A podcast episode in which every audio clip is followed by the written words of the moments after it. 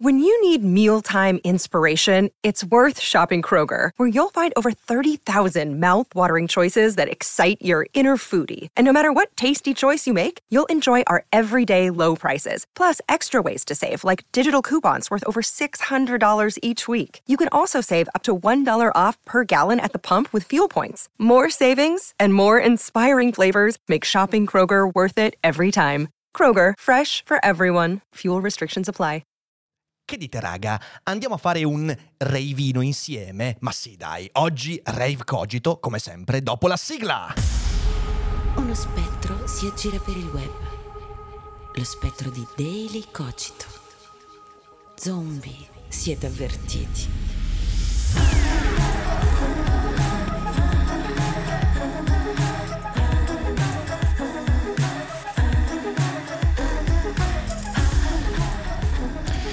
Avevano promesso un governo che avrebbe affrontato i veri problemi, la questione energetica, il problema dei migranti, la guerra fra Russia e Ucraina, l'inflazione. E invece, invece abbiamo rave party, eh, abbiamo un sacco di, di, di, di inutilità, abbiamo polemiche sulla russa e Fontana, abbiamo un casino, abbiamo un casino e- ed è molto bello perché si sono semplicemente scambiati i ruoli, ok? Da un lato c'è un governo che fa rumore su provvedimenti che agli italiani sembrano non essere particolarmente utili, dall'altra parte un'opposizione che dice eh ma è tutto per fare i divisivi.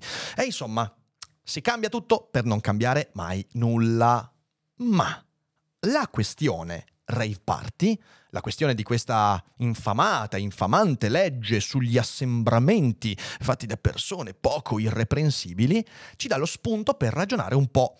E questa mattina sul, eh, su Repubblica è uscito un interessante articolo di eh, Gustavo Zagrebelski eh, che abbiamo letto in parte su Feed e mi sono detto, beh, questo è un argomento molto interessante perché discutere di filosofia del diritto mettendo a confronto i- il concetto di legalità con quello di giustizia è una cosa molto proficua e quindi cercheremo di farlo. Perciò, come sempre su Daily Cogito, cercheremo di approfittare di un tema di attualità stupidamente e superficialmente discusso per ragionare in un modo un po' più interessante e intelligente, perché in fin dei conti l'attualità è scema, ma la filosofia trae il buono anche da quella. Perciò, grazie a tutti quelli che stanno seguendo, io eh, voglio anche ringraziarvi perché in questi giorni abbiamo superato i 1800 abbonamenti su canale YouTube. È una cosa incredibile, le live stanno andando molto bene, YouTube sta migliorando e la community è sempre più viva, quindi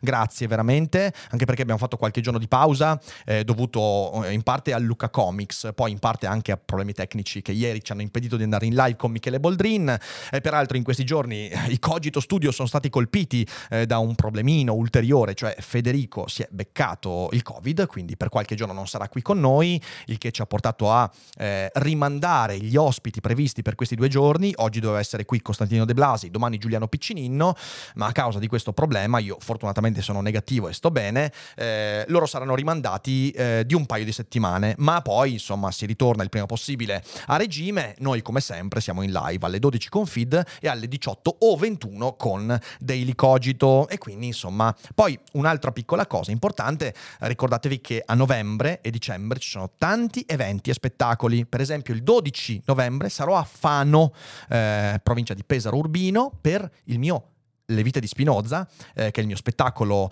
eh, su eresia e liberazione, su appunto Spinoza, ma non solo. Eh, ci sono pochi posti ancora a disposizione eh, sul sito dailycogito.com, sezione eventi, per avere tutti i dettagli. Io non vedo l'ora. E poi a dicembre ci sarà Genova. E poi insomma tanti eventi. Dateci un'occhiata perché, insomma, voglio incontrarvi e vedervi in tanti ed essere tutti belli ed entusiasti. E, tranquilli però. Ai miei spettacoli non si fanno rave, ma in passato io di rave ne ho fatti, ho partecipato. E certamente eh, sono spesso delle cose problematiche, eh, però la legge scritta da questo governo è talmente scema, è talmente scritta male, che veramente non mi capacito di come sia possibile sputare una robaccia del genere. Eh, se qualcuno eh, dei destrorsi amici vostri eh, viene a dirvi, beh, ma in realtà c'è bisogno di una legge che punisca questi eh, debosciati che fanno rave in giro per il mondo, fate loro una domanda. Dite loro, senti qua, ma secondo te è giusto che organizzatori e partecipanti a una festa, per quanto problematica, rischino una pena pari a quella di uno stupratore? Perché di questo si tratta. E quando questa persona come sarà regola, non vi risponderà e tergiverserà e dirà ma lasciamoli lavorare, ma eh, lasciamoli in pace, vediamo quello che faranno. Stanno facendo.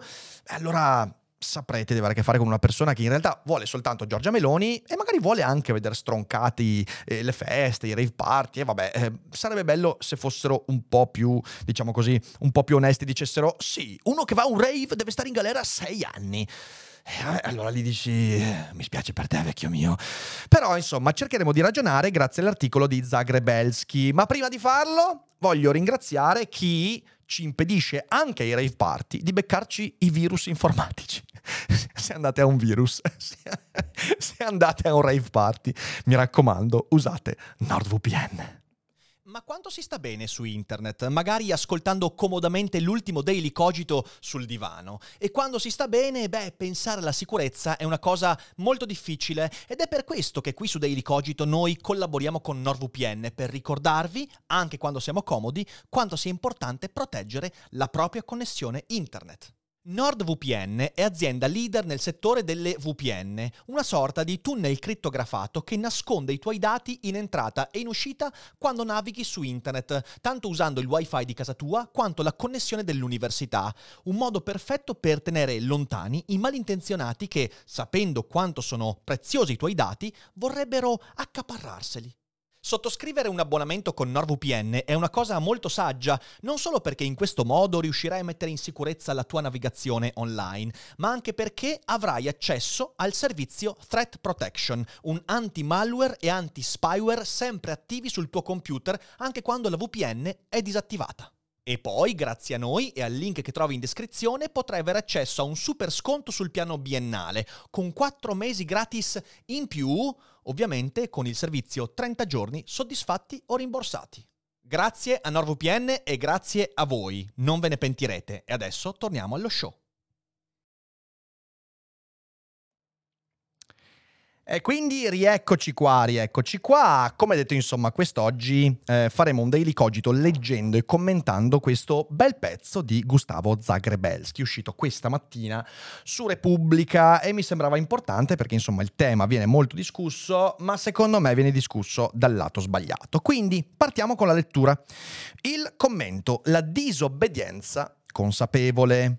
L'obbedienza è comunque una virtù? Domanda retorica. Evidentemente no.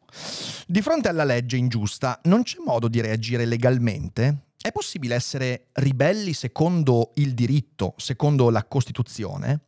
Appellarsi sempre e comunque alla legge è un modo per discolpare la coscienza. Le leggi, dicevano gli antichi, sono mura che proteggono la città, perciò alle leggi si deve ubbidire. Questo è un tema molto interessante che io ho voluto discutere qui con voi perché tratta del rapporto fra legge e giustizia. E spesso noi ce ne dimentichiamo, ma legale non significa giusto. Il senso di giustizia a volte esula da ciò che è legale, da ciò che è prescritto. Cioè, se la legge eh, mi dice di fare qualcosa, ma ciò ripugna il mio senso di giustizia, io potrei contravvenire a questa legge prendendomi anche le responsabilità di questa contravvenzione. Allora, la domanda che si pone Zagrebelski è, questo senso di giustizia, intanto è garantito dalla Costituzione? E due, cosa succede? È un tema interessante. Ovviamente l'articolo va proprio nella direzione della legge che il governo Meloni, eh, anzi il decreto legge che il governo Meloni ha voluto fare sulla questione rave party. Eh, perché è inerente a questo? Beh, semplicemente perché è una legge che per quanto possiamo discutere eh, sua, sul suo obiettivo, al di là del fatto che c'erano già eh, le leggi per eh, eventualmente colpire e punire l'occupazione di terreni e eh, immobili e via dicendo, insomma, in modo illegale, però insomma, anche se condividiamo l'eventuale spirito di questa legge, io sinceramente No, eh, però anche se dovessimo condividere lo spirito della legge dovremmo almeno ammettere che è una legge spropositata, sproporzionata. Ribadisco, le pene previste per coloro che vengono colpiti da questa legge anti-rave party eh, sono pene che sono equiparabili a quelle di uno stupratore, di una persona che commette violenze inenarrabili. Quindi, di che stiamo a parlare? Eh, Perciò lì ci si pone il problema. Ma se questa legge dovesse entrare in vigore e non entrerà in vigore e non entrerà in vigore nel modo in cui è scritta oggi, um, sarebbe giusto disobbedire? Sarebbe legale disobbedire? Che sono due domande diverse. Ok, quindi la disobbedienza consapevole. Io vi ricordo che questo articolo in parte l'abbiamo già letto questa mattina su Feed. Feed è una rubrica bellissima che si tiene da lunedì al venerdì qui su YouTube alle 12, in cui approfondiamo non solo giornalismo e attualità, ma anche, per esempio, eh, articoli di fisica, di chimica, eh, di, di, di, di, geopolitica. Eh, leggiamo degli articoli approfonditi. Eh, su, su cose interessanti, ma non perdiamo tempo e andiamo. Lo dice Mm, la Costituzione, sebbene non ce, ne, ce ne sarebbe stato bisogno anche l'articolo 54 della Costituzione. Ma ubbidire sempre, cioè la Costituzione dice che alle leggi si deve ubbidire. È inevitabile questo perché le leggi esistono per essere seguite, cioè se fosse legato tutto all'arbitrio del singolo, evidentemente. Ma ubbidire sempre, anche quando la legge è la legalizzazione dell'arbitrio? Davvero la Costituzione immagina come condizione ideale una massa di individui passivi, marionette mosse dai fili tenuti in mano dal burattinaio legislatore? L'obbligo di ubbidire alla legge vale anche quando lo Stato di diritto si trasforma in Stato di arbitrio? O di delitto, secondo la celebre espressione che Anna Arendt ha usato a proposito di certi regimi dell'Europa tra le due guerre, il richiamo ad Anna Arendt è molto importante. Leggetelo il libro La banalità del male, perché Anna Arendt, ragionando sull'esperienza del regime nazionalsocialista in Germania, eh, si chiedeva soprattutto dal lato dei tedeschi normali come avessero potuto, da un lato, seguire per esempio le leggi razziali e quindi denunciare i vicini di casa ebrei, ma non solo, non solo, anche starsene zitti quando la legge dettava di fare qualcosa che altri facevano, io vedevo che applicando la legge si causava sofferenza e me ne stavo zitto. Dov'è il senso di giustizia? Sono costretto ad obbedire in quel caso lì? Eh, in realtà è una cosa molto interessante questa. Eh, la questione non ha un so- solo un aspetto morale, ma neanche uno strettamente giuridico. Nei sistemi costituzionali come il nostro, alla legge si deve ubbidienza, fino al momento in cui essa eventualmente sia abrogata o dichiarata incostituzionale. Ma valgono oggi limitatamente gli assiomi del legalismo, italex e duralex sed lex. La legge è dura, ma è pur sempre legge e quindi va pur sempre seguita. Valgono queste cose? È una bella domanda. Intanto puntiamo l'attenzione su questa informazione, eventualmente sia abrogata o dichiarata incostituzionale. Perché? Perché in realtà io violo la legge e sono colpevole di averla violata solo finché la legge è in vigore. Ma le leggi non sono in vigore eternamente, le leggi poi vengono abrogate oppure vengono messe sotto discussione, per esempio in Italia, e poi la Corte Costituzionale può dichiararle incostituzionali e quindi in violazione della garanzia. Ricordiamoci, la Costituzione, denominata come legge fondamentale dello Stato, è la garanzia che le leggi temporanee, quelle quindi delle legislazioni, dei governi, eh, de, mm, che sono eh, non più leggi fondamentali, è la garanzia che quelle leggi meno fondamentali eh, riescano a garantire i principi della Costituzione che garantisce la validità di quei principi. E questa è una cosa molto importante. La questione, continua Zagrebelski, non in astratto ma secondo il vigente ordinamento costituzionale, non è nuova. Si è affacciata numerose volte di fronte, per esempio, a leggi che volevano imporre ai medici degli ospedali l'obbligo di segnalare autorità gli stranieri irregolari. Ce la ricordiamo, eh? Ce la ricordiamo, è stata molto importante. Se va in ospedale un clandestino, il medico diventa obbligato a denunciarlo, altrimenti finisce anche lui nei guai. Oppure, di fronte ad analoga imposizione ai presidi di scuola, di denunciare i genitori degli studenti ugualmente irregolari. Anche con i presidi è stata fatta questa cosa. E c'è stata fortunatamente una ribellione. In quei casi la sollevazione preventiva contro tale sorta di caccia al clandestino aveva fatto recedere il legislatore dei propri propositi, quindi la legge fu ritirata a causa delle proteste. Anche oggi sta succedendo. Per ora l'idea è quella di modificare la legge anti-rave party, perché è denunciata in due modi. Allora, facciamo un po' di ordine. Eh, sia il PD, 5 Stelle, via dicendo, si sono sollevati, ma anche ovviamente eh, compagini di popolazione, dicendo due cose fondamentali. La prima è la sproporzione, cioè nel senso è una pena spropositata per quello che poi sì è un, cioè fare feste illegali in cui circola ehm, droga, sostanze illegali, sicuramente è una cosa che va limitata, eh, perché insomma poi causa anche problemi, soprattutto visto che magari vengono, vengono frequentate da persone molto giovani. Eh, da un lato c'è la sproporzione, perché nonostante questa cosa sia da regolamentare ed è già regolamentata, 6-8 anni di reclusione è proprio un altro universo umano, ok?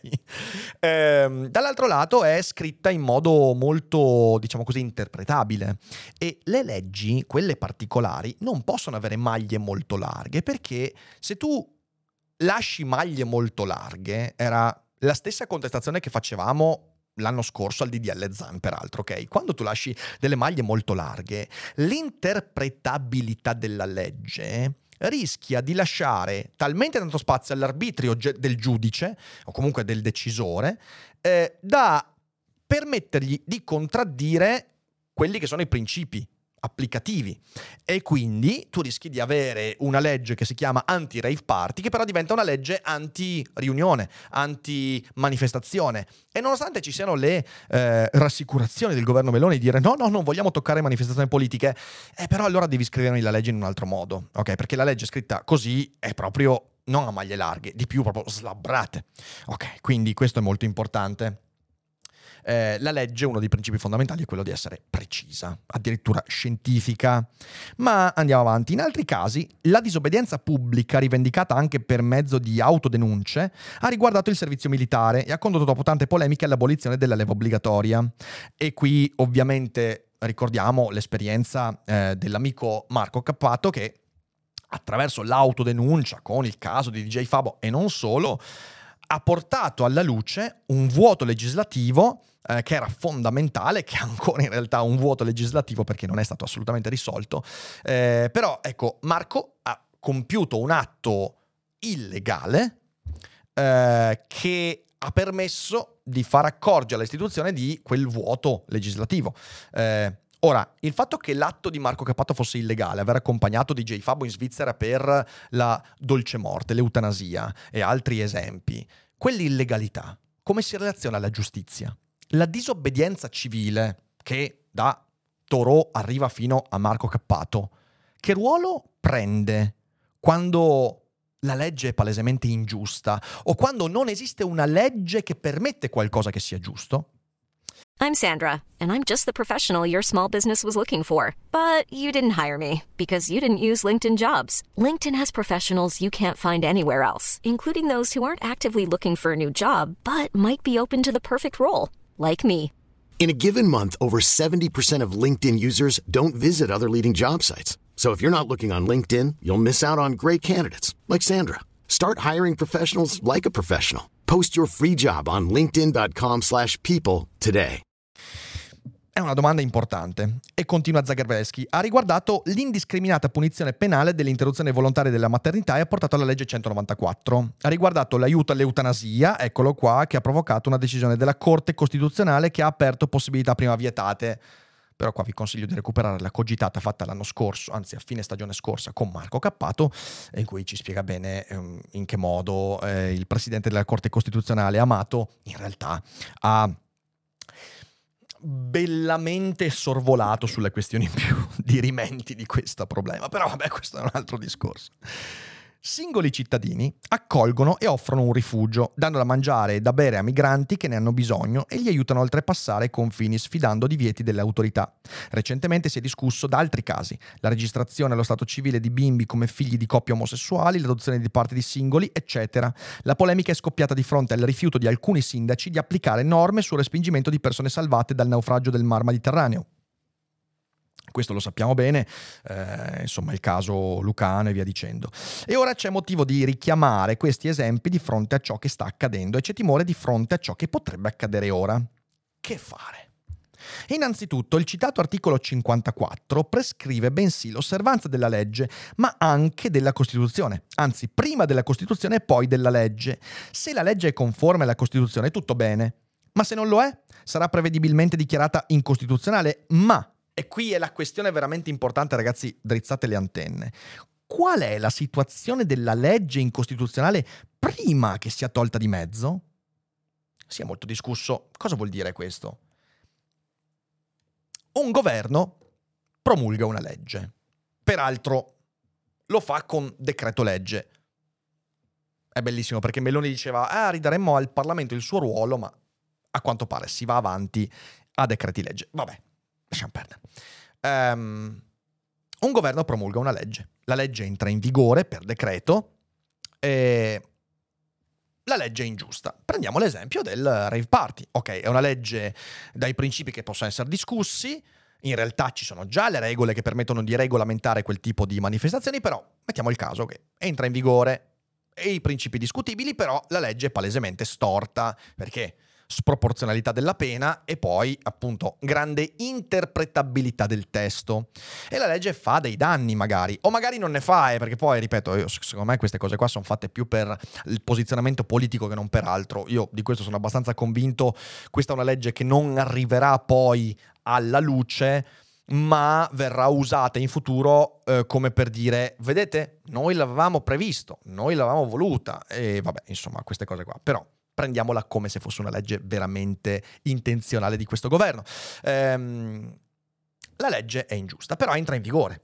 C'è un iter che non è neanche così breve per la Corte Costituzionale per studiare, valutare, confrontarla con i principi costituzionali e eventualmente dichiararla incostituzionale.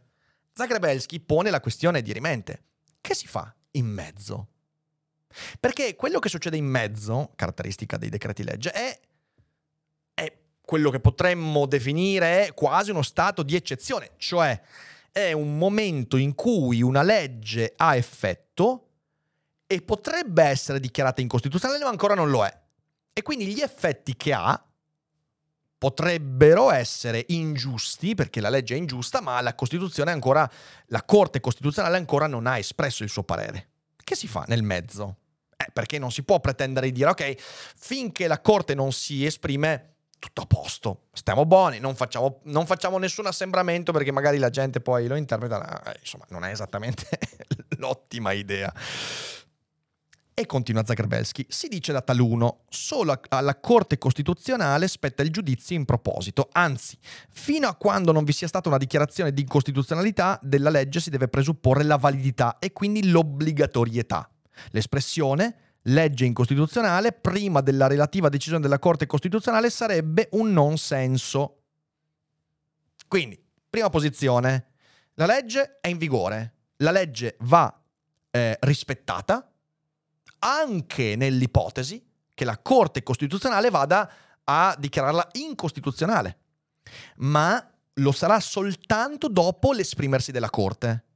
Quindi la legge va obbedita, anche se è ingiusta. Questa è la prima posizione. E dice l'autore, se è vera la premessa, la competenza esclusiva della Corte nel dichiarare l'incostituzionalità, l'incostituzionalità della legge, falsa tuttavia è la conseguenza.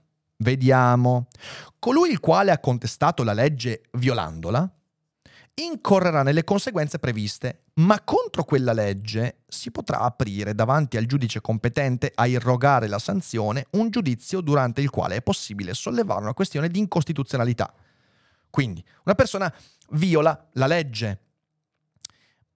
Ovviamente uno che la viola ne paga le conseguenze, ma di fronte al giudice che dovrà sanzionare il violatore, sarà possibile sollevare una questione di incostituzionalità. È quello che ha fatto Marco Cappato. La questione sarà rinviata alla Corte Costituzionale per la decisione finale. Se la legge è incostituzionale, sarà annullata e non potrà essere applicata a tutti coloro che l'abbiano violata. Così la violazione che all'origine sembrava essere un atto illecito dovrà considerarsi alla fine un atto benemerito. Questo è un punto essenziale per capire come è costruito il nostro sistema giuridico. Ragazzi, eh, criminale fino a che la legge è in vigore, eroe quando la legge, anche grazie alla mia violazione, sarà tolta di mezzo. Questo è quello che è accaduto col nazismo. Non voglio fare, non sto facendo paragoni fra il governo e questa legge, cioè nel senso, capiamoci, questa non è, non è una delle leggi del nazismo, anche se il nazismo amava molto mh, chiudere i, i, circoli pubblici, amava molto sopprimere manifestazioni, amava molto queste cose qua, ma non sto facendo, non è un reductio ad Hitlerium, come dicono tanti, Hitlerum, Hitlerium, Hitlerum, quello che è, insomma. Il punto essenziale è che la giustizia non è mai garantita dalla legge. Di conseguenza il senso di giustizia del singolo o di un gruppo si prenderà sempre inevitabilmente il rischio di contravvenire alla legge seguendo il proprio senso di giustizia. E questo senso di giustizia verrà valutato dalla comunità solo dopo gli eventi. Dopo, per esempio, che la persona sia stata sanzionata. Sanzionata con una multa, sanzionata con il carcere, sanzionata con la pena capitale, non oggi, non in Italia per fortuna, ma insomma esempi ne abbiamo durante la storia. Se poi quella legge viene definita dalla legge stessa, in questo caso la Costituzione, come illegittima, la persona che ha subito la sanzione passerà da criminale a eroe, da atto illegale ad atto benemerito. Anche perché il suo sacrificio, il suo violare la legge per manifestarne l'ingiustizia, sarà servito proprio per far venire fuori questo tipo di problema. Ma, e io credo che questo sia fondamentale adesso questo paragrafo, quindi attenzione, è evidente che ciò si svolge sotto il segno dell'incertezza. per sbaglio ho cancellato al posto di evidenziare. Il segno dell'incertezza. Non si può sapere a priori se il giudice riterrà di sollevare la questione di fronte alla Corte Costituzionale, né se questa annullerà la legge. Cioè, il rischio che uno si prende di violare la legge non è garanzia del fatto che poi quella legge diventerà illegale, abrogata, eliminata. Non c'è nessuna garanzia. Coloro che si assumono la responsabilità di attivare questo meccanismo di garanzia costituzionale non sanno se l'esito sarà favorevole o sfavorevole. Agiscono in nome di un valore più alto della mera legalità, accettando una scommessa che può avere un esito avverso. Eccolo qua. Il che è quanto dire che la legge può essere trasgredita, ma a proprio rischio e pericolo. Il violatore apparirà, ma solo ex post, come un fuorilegge oppure come un eroe della Costituzione. La disobbedienza consapevole è dunque una possibilità prevista per promuovere il controllo di costituzionalità sulle leggi. Se tutti osservassero pedissequamente, passivamente, acriticamente tutte le leggi che prescrivono o vietano questo o quello, non si aprirebbero procedimenti giudiziari perché non si avrebbero violazioni e quindi non si avrebbe l'occasione di attivare il giudizio di costituzionalità non è un meccanismo automatico. Questo è un punto molto importante perché ci ricorda che cos'è la democrazia. La democrazia è contrappesi. La democrazia non è il potere al popolo, no. La democrazia è parcellizzazione del potere degli altri sugli altri. Cioè in democrazia il potere che ognuno, anche le istituzioni, può esercitare sulla vita altrui è in misura minore possibile perché quel potere è sempre circondato di contrappesi. E il popolo è uno di questi contrappesi. In democrazia sono tanti, eh, tante entità democratiche. C'è il legislatore, c'è la Corte Costituzionale, quindi il garante, la magistratura, c'è il popolo. Adesso ci sono anche le corporation, quindi Facebook, anche queste hanno un ruolo da contrappeso dem- e vanno contrappesate attraverso tutto il resto. Ci sono le leggi, ci sono le forze dell'ordine, ci sono tantissimi enti e questa proliferazione di partecipanti al sistema democratico comporta il fatto che ognuno di questi enti può esercitare sugli altri il minor potere possibile ma è un meccanismo lento. E quindi accade questo. Accade che fra la messa in vigore di un decreto, di una legge, e la sua eventuale eliminazione, alcuni di quei contrappesi per esempio le persone che in coscienza dicono questa legge è ingiusta e io la violo per mostrare la sua ingiustizia, si prendono un rischio. E il rischio è un rischio democratico. Il rischio è quello di vedere il proprio contrappeso non sufficientemente forte da poter controbilanciare il potere altrui, quello in questo caso, per esempio, del legislatore. Eh, come si fa a non essere innamorati della democrazia, cazzo?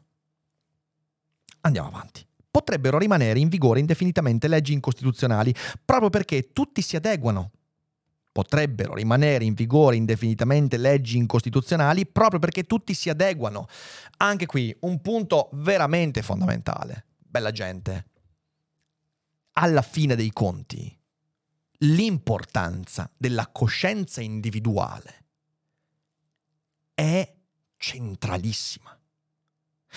Il fatto che io senta che qualcosa è ingiusto che in coscienza ritenga una legge, una regola contraria al mio senso di giustizia, è il mattone fondamentale di questo sistema democratico. Ed è per questo che io con tutte le magagne che ci sono, con tutti i problemi, con tutti i difetti, con tutto lo schifo, con tutto, tutto, tutto, tutto, tutto, però ho ancora stima di quello che viviamo, di questo strano agglomerato culturale che chiamiamo democrazia liberale occidentale e cercherò in ogni modo, per quanto è in mio potere, di difenderlo, di fare da contrappeso con il mio senso di giustizia. E il mio senso di giustizia mi dice che questa legge è una merda. Ora io non sono uno di quelli che va in piazza a spaccare tutto e tantomeno mi vedrete a un rave, almeno non fra poco tempo, ma non perché io detesti i rave, solo perché, boh, nel senso mi sentirei un po' fuori posto in questo momento della mia vita. Magari 15 anni fa non era così, ma oggi sì. Um, però faccio quello che posso. Quello che posso è produrre questo contenuto e cercare di dirvi seguite il vostro senso di giustizia, sempre. Non abbiate timore di sentire intimamente che un qualcosa, per quanto sia forte, legiferante, potente, è ingiusto.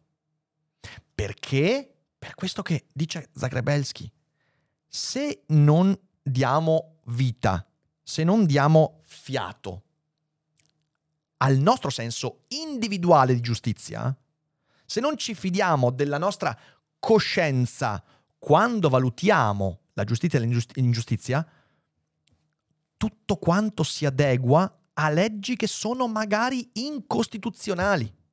La democrazia è il culto del limite. Ogni entità all'interno del sistema è limitato da altre entità. Quando le entità smettono di considerarsi illimitate, o prendono un potere assoluto e quindi pensano di poter fare il bello e il cattivo tempo, allora non si è più in democrazia, oppure si adeguano a quello che ha la voce più forte.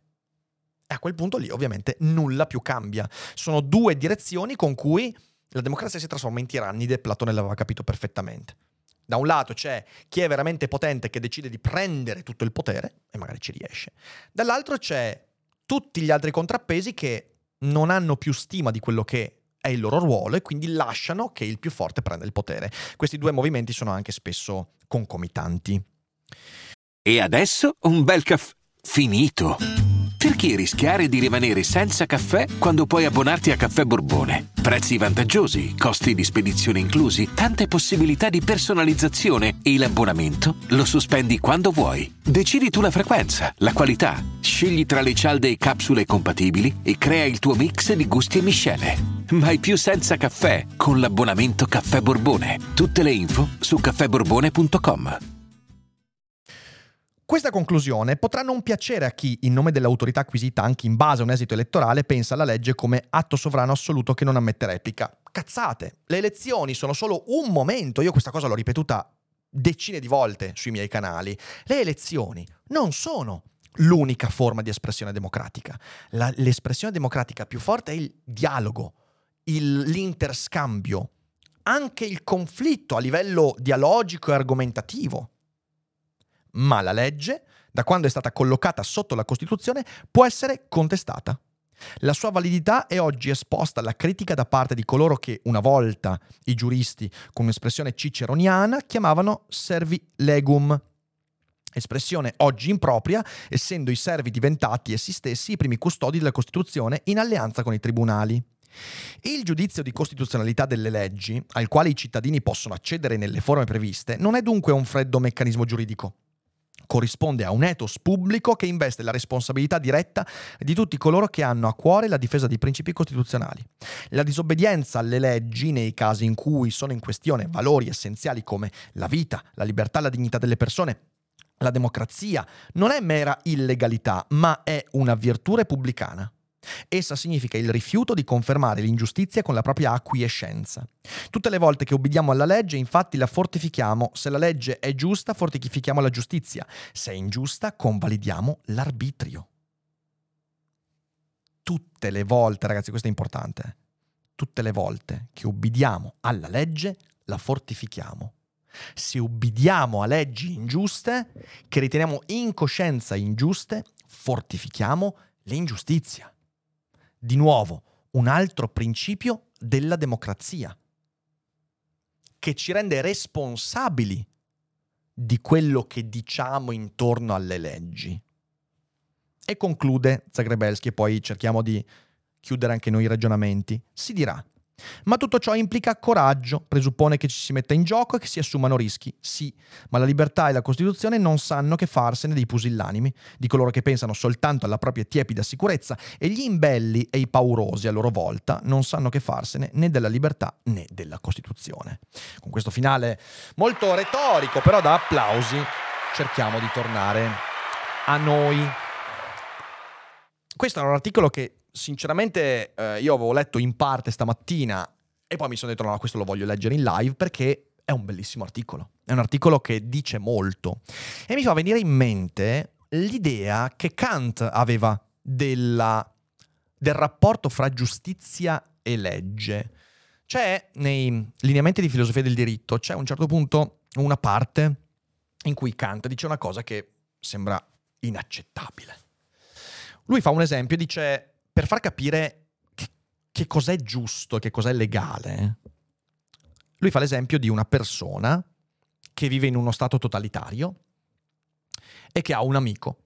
E questo amico è un dissidente. Ora, questo stato to- to- totalitario emana leggi ingiuste, come qualsiasi dittatura, insomma, fa dei soprusi, e questo amico del nostro protagonista è un dissidente e quindi è una persona che ha violato la legge, però seguendo il proprio senso di giustizia. Kant dice, pensa se a un certo punto questa persona, questo dissidente, arriva a casa del protagonista e chiede asilo. E il nostro protagonista dice, sì, va bene, ti nascondo dalle autorità.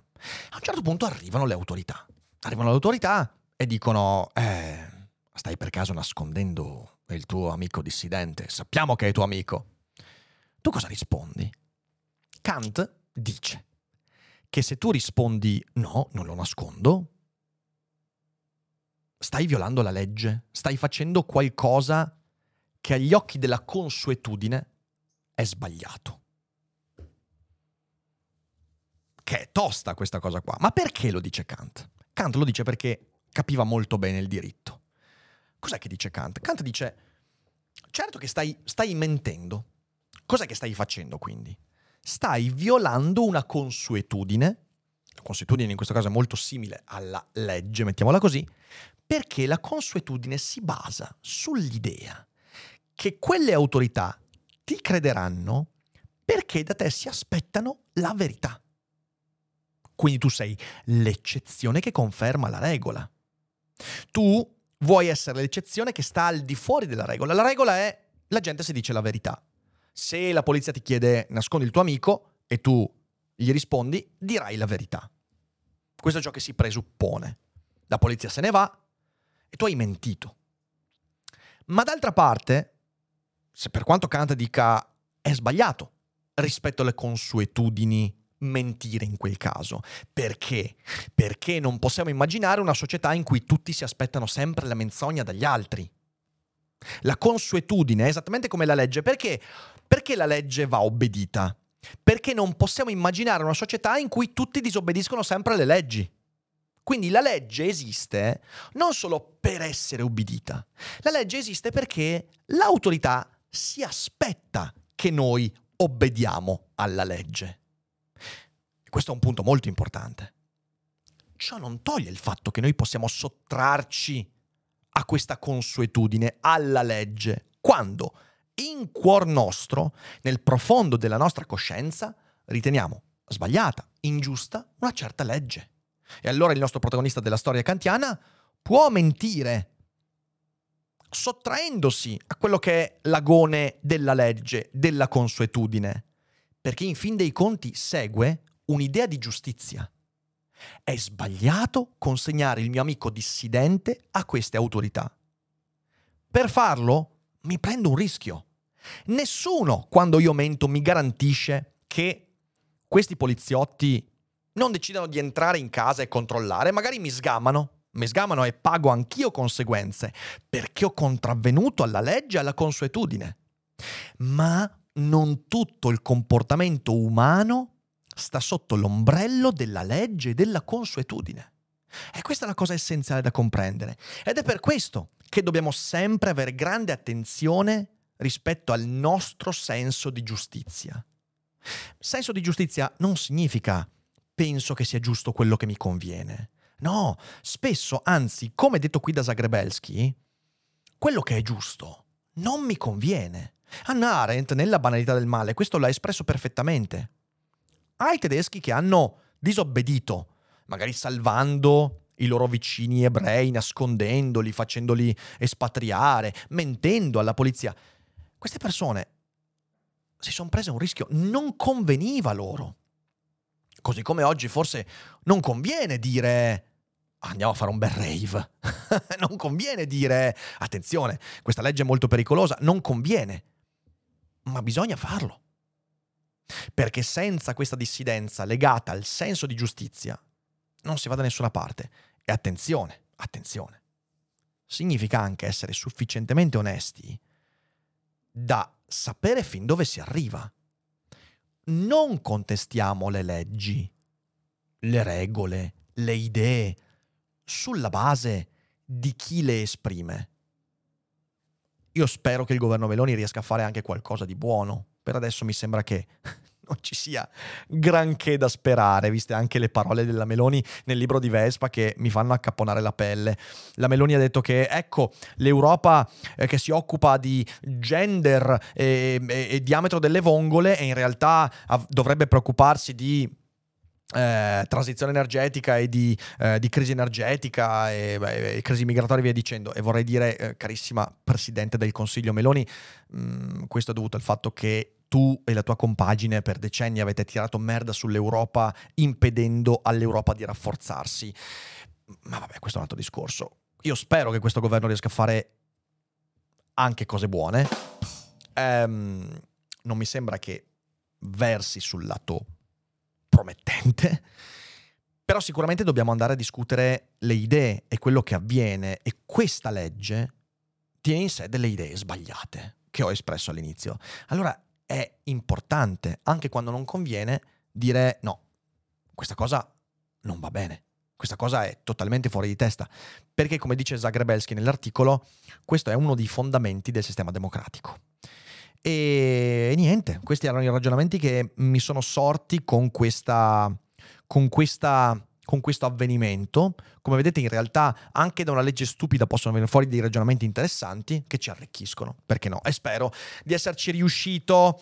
È andata più lunga del previsto, ma insomma eh, va anche bene così, sono tematiche complicate, meritano tempo per essere approfondite e io direi che possiamo anche chiudere qua per chi è indifferita. Per chi è in live adesso non uscite perché leggo qualche domanda e cercherò di, di rispondere a quanti più possibile, magari stiamo insieme un'altra mezz'oretta.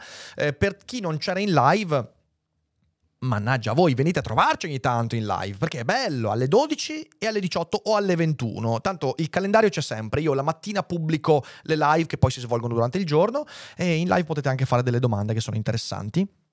E nel caso non possiate, per seguire le live alla fine dei Daily Cogito, abbonatevi. Se vi abbonate potete anche vedere feed in differita, che è una gran figata. E direi che ci siamo, quindi vi ringrazio tanto per aver seguito questa puntata, noi ci rivediamo domani con feed e con Daily Cogito e basta. Grazie mille, fate i bravi e a chi ci va, buon rave per stasera. Ciao.